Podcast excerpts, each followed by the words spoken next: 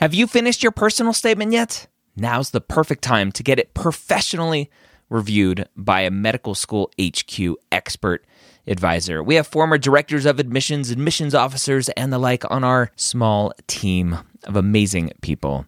They have the inside knowledge from reading thousands and thousands and thousands, tens, if not 100,000 personal statements, going through the process and setting up the process for their whole committee. They know exactly what medical schools look for and the common red flags that can get your entire application thrown out. Take advantage of our flash sale right now, going through May 6th. Up to 6,000 characters reviewed for just $150. That's a $75 discount on our regular price. Go to editmyps.com. Again, that's editmyps.com. How do you go from a 2.4 GPA to thriving? That's what we're going to cover today. The pre med year, session number 555.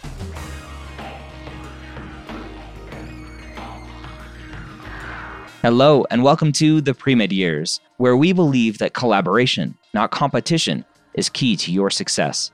I'm your host, Dr. Ryan Gray, and in this podcast, we share with you stories, encouragement, and information that you need to know to help guide you on your path to becoming a physician. Welcome to the Pre Med Years. Thank you so much for joining me today. Happy Thanksgiving week if you're listening to this when this episode comes out. We are releasing Wednesday, the day before Thanksgiving. I can't believe we are almost to the end of 2023. I hope this year has brought you everything you have wanted, uh, including a medical school acceptance, if that's what you're hoping for. Or maybe you started med school this year. Uh, but before we jump into our amazing episode today, I want to talk about the MCAT Minute brought to you by Blueprint MCAT before you jump into all of that MCAT prep blindly, go over to blueprintmcat.com today. Sign up for a free account, get access to their amazing study planner tool to help you plan out your prep. While you're also using that study planner tool, set aside some time to take their half length diagnostic, just to give you a little bit of a taste of what the MCAT looks like. You get a half length diagnostic, a free full length exam, their amazing study planner tool, so much more. Go check it out at blueprintmcat.com. Our guest today, Stephen, found himself struggling to keep his grades up, and he's turned around his 2.4 freshman GPA and is now thriving. Stephen, welcome to the pre med years. Thanks for joining me. It's a pleasure to be here, Dr. Gray. Thank you for having me. When did you first realize you wanted to be a doctor? So, when I first realized I wanted to be a doctor, I specifically remember hurting my knee when I was about 14, uh, maybe like eighth, eighth grade, ninth grade, something like that. Mm-hmm. Um, my mom took me to an orthopedic clinic and we were seen by a woman in scrubs, you know, so I was listening to her ask me these questions and and um, work up my my injury. I'm seeing all these posters around me, uh, being fascinated by all that, the musculoskeletal system and everything. And before she leaves, I asked her, I'm, I'm like, "Hey, um, what's your like title? What's your job position?" And she was actually a PA. She told me. So that was my first initial encounter. She told me she went to college for uh, music, which was I thought was interesting. Hmm. Um, and then, of course, the doctor saw me later on. I asked him how he got where he is. Um, then, you know, through high school, that was in the back of my head. And then once I got to college, I was actually pre PA and pre med for a little bit, and then just went to pre med. Yeah. After doing some research. What was it about that encounter? Right, you you hurt your knee, and there's people in scrubs and doing this and that a lot of people hurt their knees, hurt their ankles, hurt whatever body parts they're hurting. Go and get taken care of and, and don't give it a second thought. What do you think it was about that encounter that was like, oh, there's something here? Yeah, absolutely. I know it's a super common story. Mm-hmm. Everybody, oh, grandma got hurt herself. I hurt myself. Yep. But um, I mean, it's true. It's it's common. It's something that people talk about a lot because it's true and it's a very powerful experience for me in particular, I think that it was something about mm, I felt at that age that this person knew everything. This person uh, had all the answers as to what would make me feel better, and that was extremely comforting. Of course, I understand that you know they probably didn't know everything. The doctor wouldn't know everything either, but it feel it felt that way. It seemed that way at the time, and I just saw myself as vulnerable in that moment, and it, it was something that I thought would be very interesting mm-hmm. to learn about, to um, just kind of uncover a little bit and maybe make, make somebody else uh, feel that comfort later on. Yeah. So you head off to college, and you you mentioned your pre PA pre med kind of simultaneously. Uh, you're you're uh, as as some people would say, you're undifferentiated at that point, right? Still uh, trying to figure out where you want to be uh, when you grow up.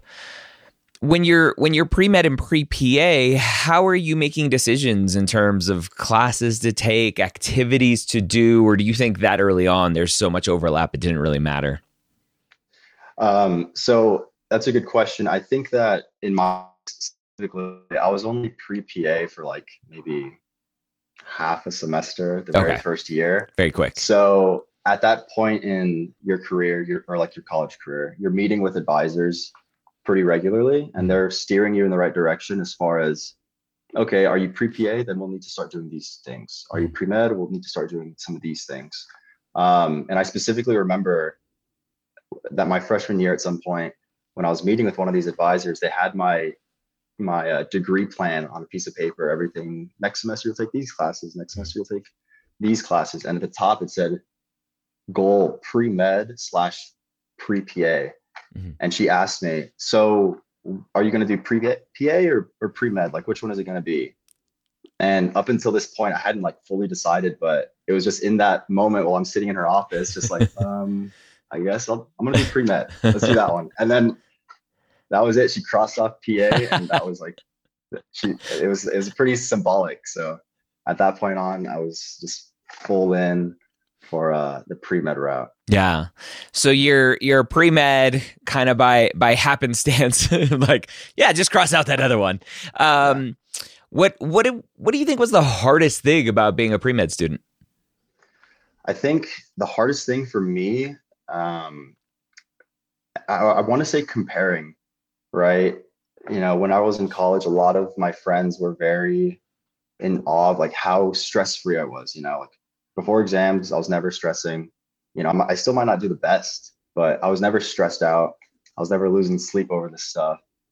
And to them, they might have thought that I was never comparing myself, never doing, um, never having any thoughts about somebody else doing really well and comparing myself to that. But I still was, you know, I, I just didn't show that or try to embody that that uh that pressure but i think comparing people you know i know you don't like that website that starts with an s ends with an n. But um there are people there that are talking about oh, i have this going on and that going on. Like you know you're comparing yourself constantly. You're worried about your route and people are getting there before you. People are getting to med school you know straight through. Some people are taking two gap years one gap year.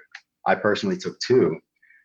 And um, just seeing people uh, do that, get ahead of you, ahead of you, right?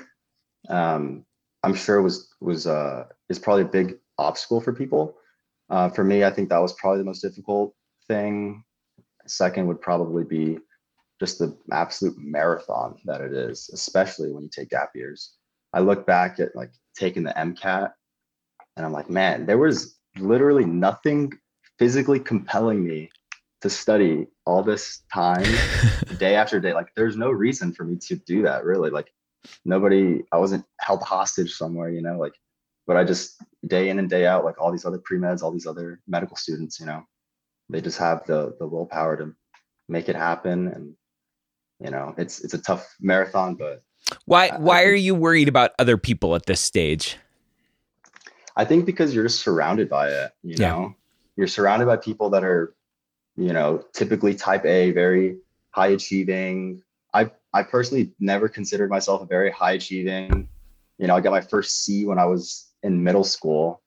Uh, was an A B student in elementary school. Like had a couple C's in high school. Like I was not super off the charts or anything. And when you see people that are uh, next to you in Gen Chem, you're gonna be like, man, I got to compete with this guy. You know, I remember another time I was taking a organic chemistry class and my TA for organic chemistry was just one year older than me. And I'm like, man, this guy's teaching me organic chemistry. And he was talking about the MCAT and him taking it. And I was like, man, this guy knows every single thing there is to know about organic chemistry. And I'm competing with him on the MCAT. Like, my odds are so bad. Like, that's, I remember thinking that. But um, of course, it's not like a one to one competition or anything like that. But yeah, I think you're just surrounded by it and yeah, you just feel compelled to compare yourself sometimes. And your pre med path wasn't the smoothest. Mm, What- yeah, what it happened? Definitely was not. So, a theme that I tried to encompass in my application that I did see unfolding Hmm. throughout my undergrad career was this story of failing initially and then coming back and redeeming myself later on. The most immediate example of this was as a freshman, you know, classic story, you know, running with this high school study habit that you have and thinking that keep you afloat but of course it didn't do the job. I wasn't even partying. I wasn't even like doing anything bad. Like i just was still i was just doing poorly um in my classes you know? So that required i remember my uh my midpoint gpa like before grades were officially out was like a i think it was like a 1.9 or something at the midpoint. So it wasn't official but that was where things were headed initially my first semester. And i was like this is this is not right. And i was getting emails like academic probation if you don't um, get your grades up by the end of the semester. And i'm just like man something is something is not not right. Mhm. and i think that was a combination of factors right? The high school habits not not working. I also think it was um, i was kind of i didn't make decisions for myself a lot like i lived far from campus just because some of my high school friends were living there and I was biking all over the place. I wasn't, you know, it, it- I was just taking a long time to commute to classes and commute back home. I was tired when I got back. Wasn't studying like I should have, but all like intrinsic things that I was controlling. So um yeah, my GPA started off really poorly and then I figured things out. Sophomore, junior, sophomore year things came up. So so let, let me backtrack actually. Like my freshman year gpa at a point nine or something. And then my sophomore year ended at a it was like a 3.1 i think. What was freshman year? but then my first semester was a 2.4 or something. Okay. and then my second semester was like uh it end the, i ended the year at a uh, 2.9 i think Okay. just under a three Okay. and because of this because i was under a three i lost this scholarship that i actually Oh. got from like high school like being a national hispanic scholar i got a scholarship Mm. and so i lost that like right out the gates you know so i'm like man i'm gonna not only am i doing poorly like i'm losing me now too Yeah. so that was a big a big um, detriment but um it was it was a lot of a lot of uh factors that contributed to that um but uh What eh, what happens at that point? Because a lot of students at that point meet with an academic advisor, just look inside themselves and go, "I'm done." right? Uh, did Yeah. did you give up at that point and go, "I'm gonna go do something else"? no i mean and, and again this is after i've already crossed off pre-pa with my advisor. I'm, I'm full on pre-med. And honestly quitting never crossed, crossed my mind like in the slightest capacity. I think i was pretty lucky because i don't remember how but i did find some of your resources early on. And a big thing that you harped on was don't have a plan b. And i think this kind of comes back to my like stress free like personality was Mm. that i know that i'll get where i need to go but it might just take me a little longer Yeah. and that was something i remember telling my classmates and stuff i was like they didn't know how you know what my grades were like exactly but i was um You didn't, didn't wear it on your shirt sleeve. yeah yeah so for some reason i didn't do that but um yeah I, I remember saying that and and really embodying that still to this day Yeah. and it's worked so far yeah. so hopefully So- doing that So obviously, kind of 2.9, 3.1 ish, hovering around that 3.0 mark. how do you improve? Because my assumption is you had to improve to get into medical school. So, so what changed for you? Yeah, definitely. I mean, my junior and senior years, like all those semesters, I was getting 3.9, 4.0s. Uh, I think part of it was taking that responsibility and knowing that I did poorly, not because my friends wanted me to live with them far from campus or because, you know, there was no, it was nobody's fault. The class wasn't too hard because people were getting A's. I just wasn't. So I, I, I really like saw it in myself and knew that this is something that I'm making a mistake doing. This is my fault that I'm making these grades. And if I want to make, if I want to have an upward trend, like Dr. Gray's been telling me, then I need to make a change in this second half of my college career. Mm-hmm. Right. And that's also when COVID was was kicking up for me, or for everybody rather, at that point. Mm-hmm. So everything was online. Classes were getting all messed up. And um, it was a, a really weird period, of course. But you know, I I knew that it was now or never because mm. I couldn't bank on an upward trend on the last semester or something like that. I needed some, I needed some more data points that yeah. that I could handle it. Exactly. Okay. Um, so you you changed, but again, like okay, great. So you tell yourself, I'm going to do better, but d- did you go to office hours more? Did you get a tutor? Like how did you do better? Yeah, yeah. So that absolutely included going to office hours, mm-hmm. making the professors know who I was. Mm-hmm um, talking to the TAs, they would always have like TA office hours. I didn't miss a single one of those nice. for my harder classes, physiology, genetics, microbiology. I was going to every single one of those, making sure the TAs knew who I was too. Um, asking questions, and I think it's a big, it's a big, a big um, part of that was also like surrounding myself with people that were doing what I wanted to do as well. Mm like the people I lived with my freshman year were not pre-med. I'm not saying you have to hang out with only pre-med students, but if you want to, you want to surround yourself with people that are doing what you're what you want to do, mm-hmm. um, just so you have those people to bounce things off of, and then you can hang out with hang out with anybody. But make sure you're around people that are where you want to be as well. Yeah. So study groups and things like that. Okay. And so you turn things around. One of the typical questions that comes from students is like, okay, great. I turn things around, but how do I know if it's good enough? Right? Do I oh. do I apply and take the chance? Uh, do I do a post bac or a master's program? How did you handle trying to gather data to figure out those next steps? Yeah, so this was a huge, huge point of contention for me. So I didn't plan on taking two gap years. I um I thought that I might be able to just get away with doing one.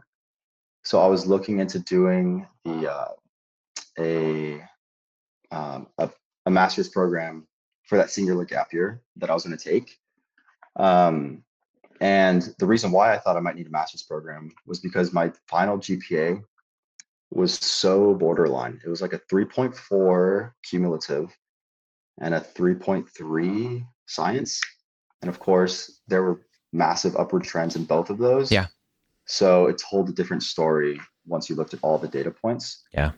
But it was so borderline. I just sure. And I remember going so many of yours, Dr. Wright's uh, like uh, sessions with you and the whole Mappd team, mm-hmm. and I would ask, "Hey, my name is so and so. I have these data. Like these are my trends for my GPA. Mm-hmm. I'm in Texas. Do I need a post-bac or SMP?" And even Dr. Wright answered my question because it was a, a Texas question. Yeah. And even he was pretty pretty uh, iffy on if I should or should not. Yeah. Said it depended on what my MCAT would come out to be mm-hmm. on a lot of things. So I ended up um, applying for this master's program. Funnily, funny enough, I, I didn't get accepted to it. Oh like, no! Okay, well, I'm gonna take I'm gonna take a second gap year, I guess, and uh, all this. But yeah, I, I didn't know if I needed to um, to do a gap or uh, excuse me, a, a postbac or an SMP. Mhm. But I figured that once admissions committees looked at my whole profile, that the trend would speak for itself and my coursework would speak for itself. And that's what you say, after all, is the point of a postbac is to prove that you can handle Yeah. these um, rigorous courses. And I felt like I did that with my with my upper level courses. Awesome.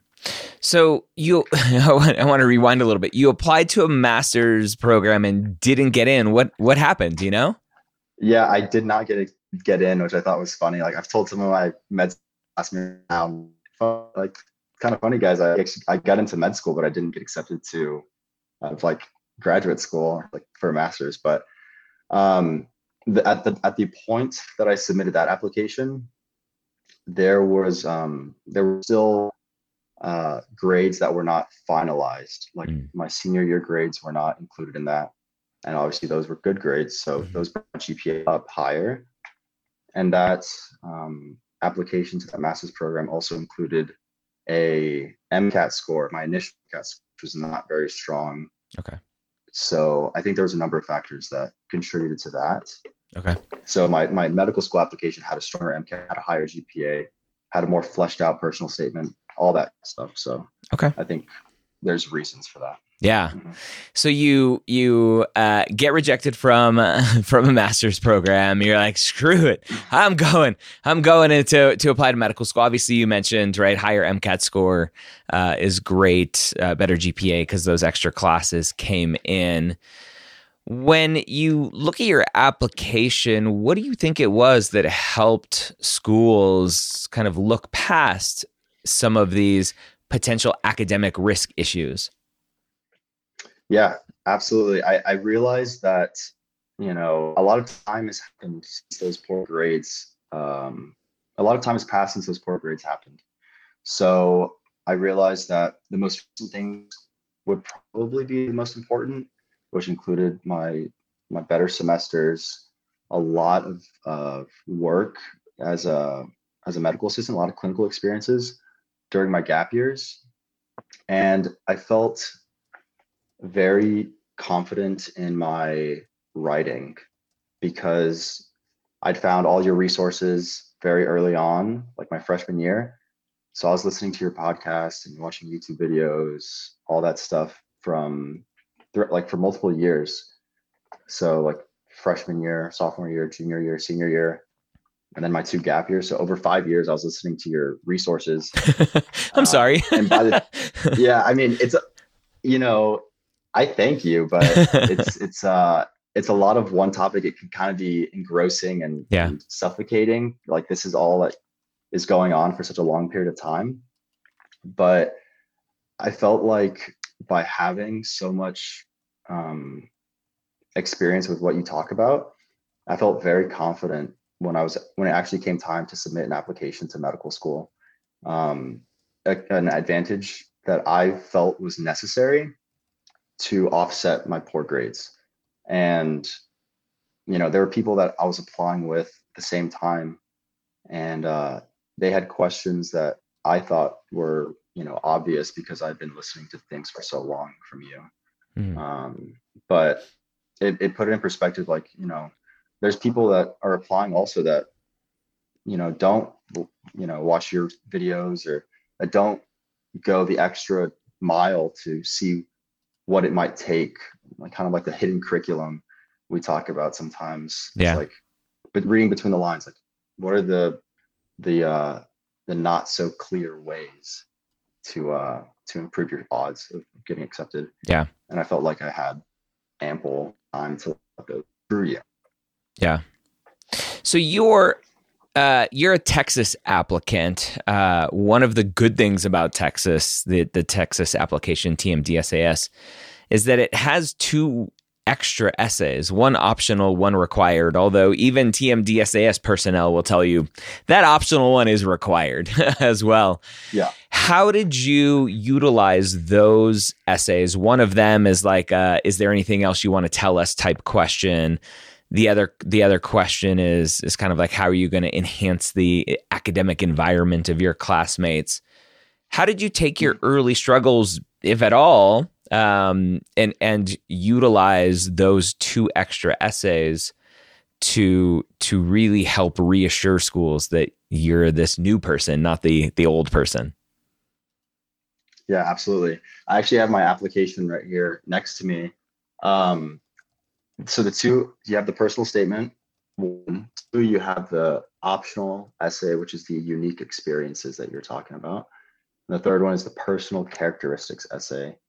Um, so when it came to addressing like my academic shortcomings from early in my college career, I wanted to do that once and just kind of keep it succinct. I didn't want to harp on it too many times in my application because I like my application is a whole item, right? It's, it's not like they're going to see one of these essays on its own. And, you know, I think they're just, they're going to get the idea that uh, if I talk about it once, then they'll understand that and move on and go with my application.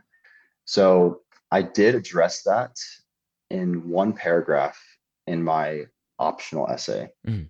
So I talked about, you know, why my grades were poor. I took responsibility for that, which I think is huge. Mm-hmm. Um, I didn't want to point any fingers. The class was too hard. Yep. Or, you know, anything like that. I wanted to stay clear from any language that was suggestive of uh, other people being at, at, fault. Yeah. So I accepted that responsibility, and I, I was very explicit with things that I thought caused it, and then I was also very explicit with things I did to address it.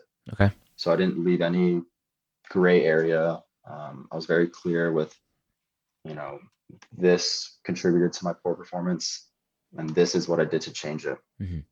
And luckily, I was have it. I, I had the the numbers right, the GPA changes to prove that those things actually worked. Definitely. So I think that you know bolstered my my argument for sure. Yeah. Um, as far as the the um, the personal characteristics essay, I was talking about um, being a URM. You know, my family uh, is Mexican. We're Mexican, um, first generation Mexicans, Mexican Americans rather. And um, I talked about having you know some experiences with family members that do not have you know insurance. Mm-hmm. So you know, like I have family who will um, have health things going on, but you know, without insurance, they can't properly address it. So. Mm-hmm that was something that I talked about in my personal characteristics essay. And I used, I, I talked about it as a unique perspective that I could contribute to the class. Mm-hmm.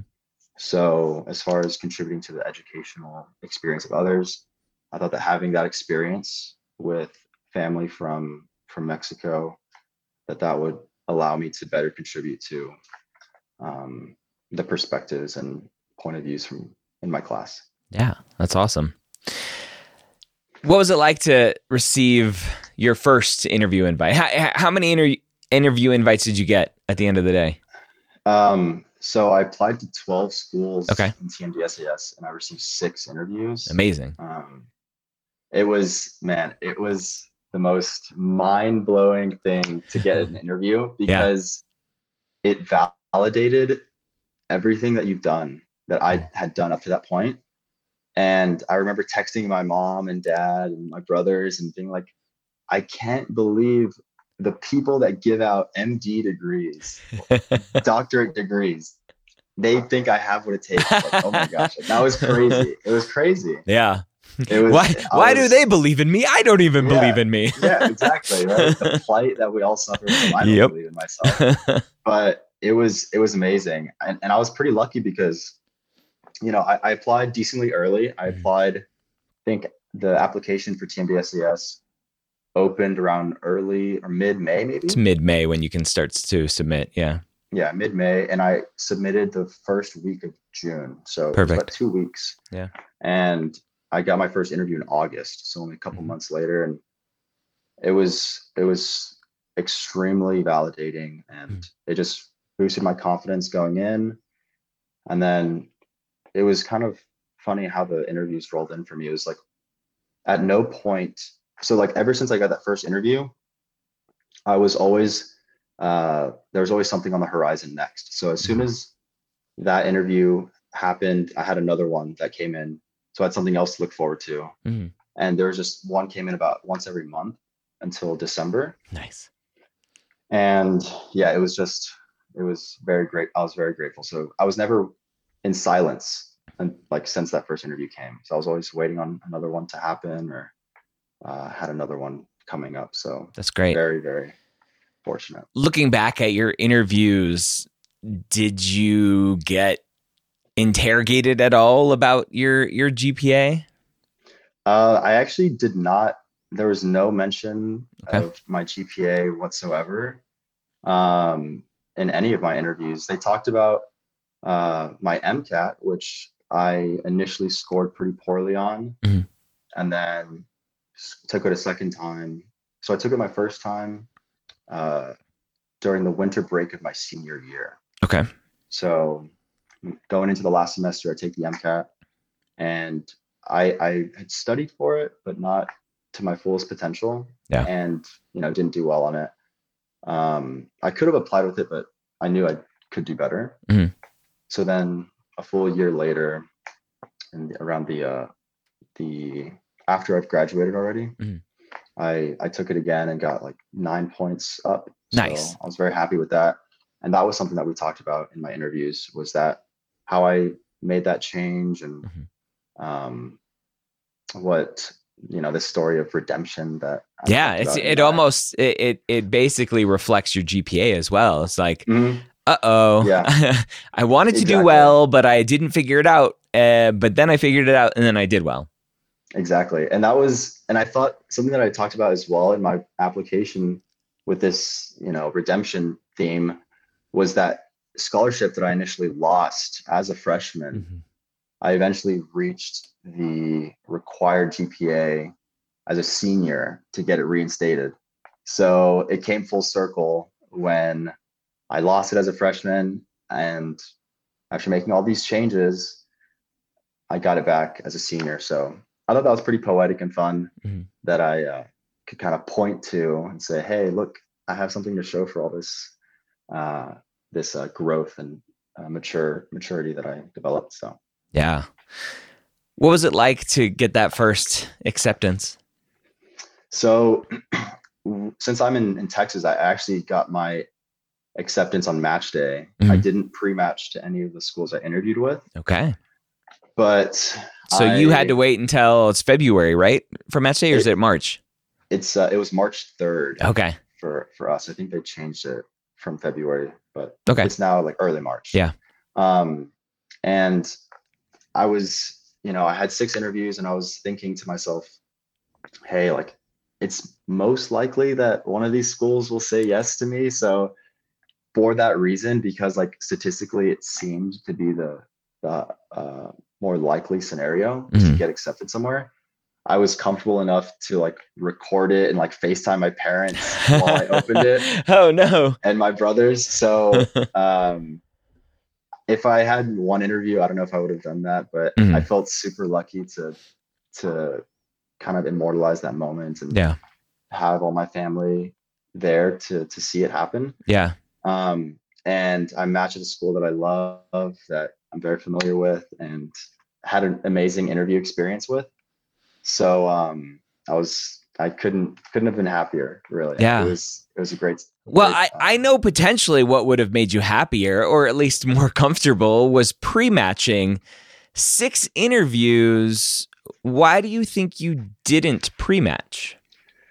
Yeah, that yeah, you're right. That definitely would have made me more comfortable. Um, as far as like the logic as to what you know results in a pre-match, I just I just wasn't sure. I mean, I thought that I interviewed well Mhm. um, at all the places I went to, but you know, you you try to cons- intellectualize and find like, okay, my interview went well, but this is bad on my application. Like, does that still equal a pre-match? Like, people will try to find logic in a, this black box of admissions and I, I try not to rack my brain too much and all of that and you know just let the let the pieces fall where they may and i mean i didn't get any pre-matches but i'm okay with how things worked out still It worked So, out. How's med school going yeah. so far? So med school now is exactly like they say it is, as far as the pancake analogy. Yep. The fire, hose. Yeah. yeah, all that's true. People saying the content's not that hard; it's just a lot. That is also true. Yep. But um, it's it's a lot. We're we're looking at maybe an average of two to three lectures a day, mm-hmm. about an hour each. You know, some mandatory events to do, lectures and whatnot, but making a lot of friends. Everybody yeah. here is brilliant. You know, very diverse yeah. class, which I think is awesome.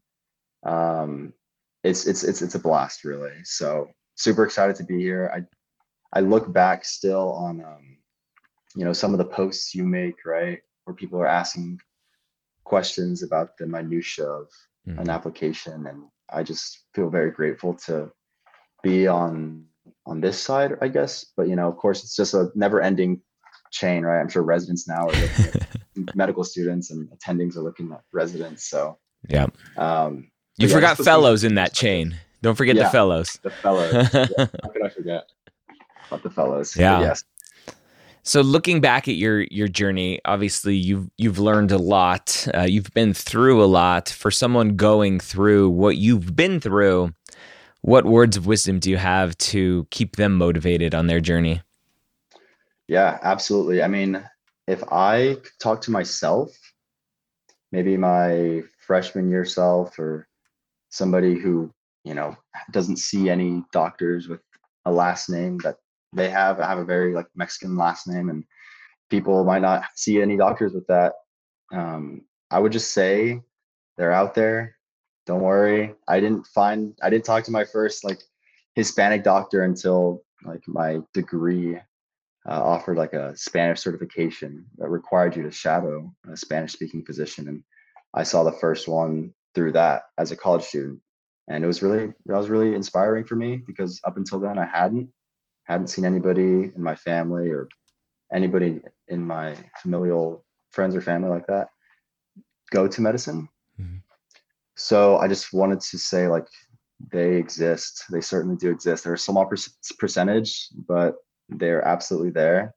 You might need to look a little bit harder, but uh, they're certainly there. And I'm very excited to join and contribute to that percentage and um, just help with representation in medicine and and uh, and do my part to give back to communities that I grew up in, right?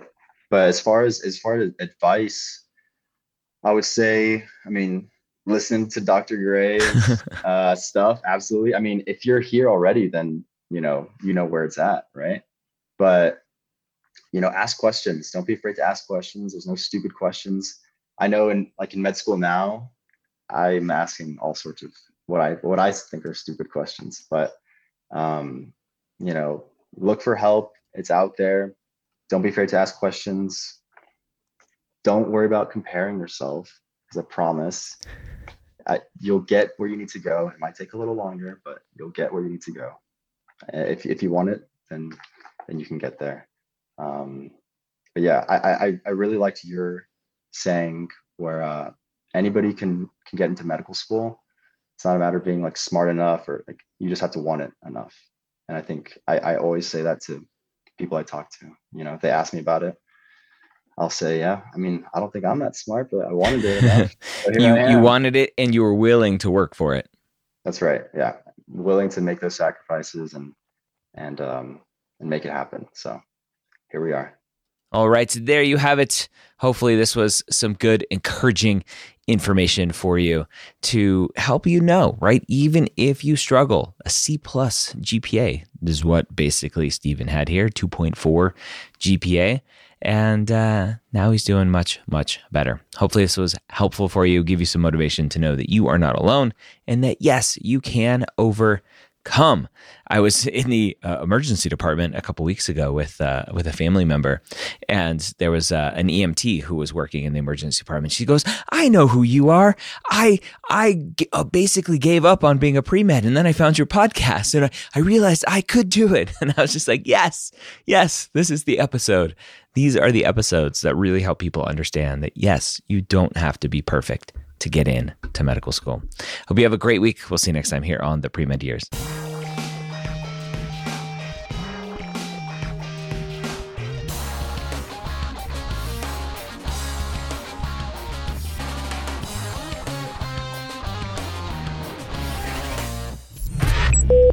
This is MedEd Media.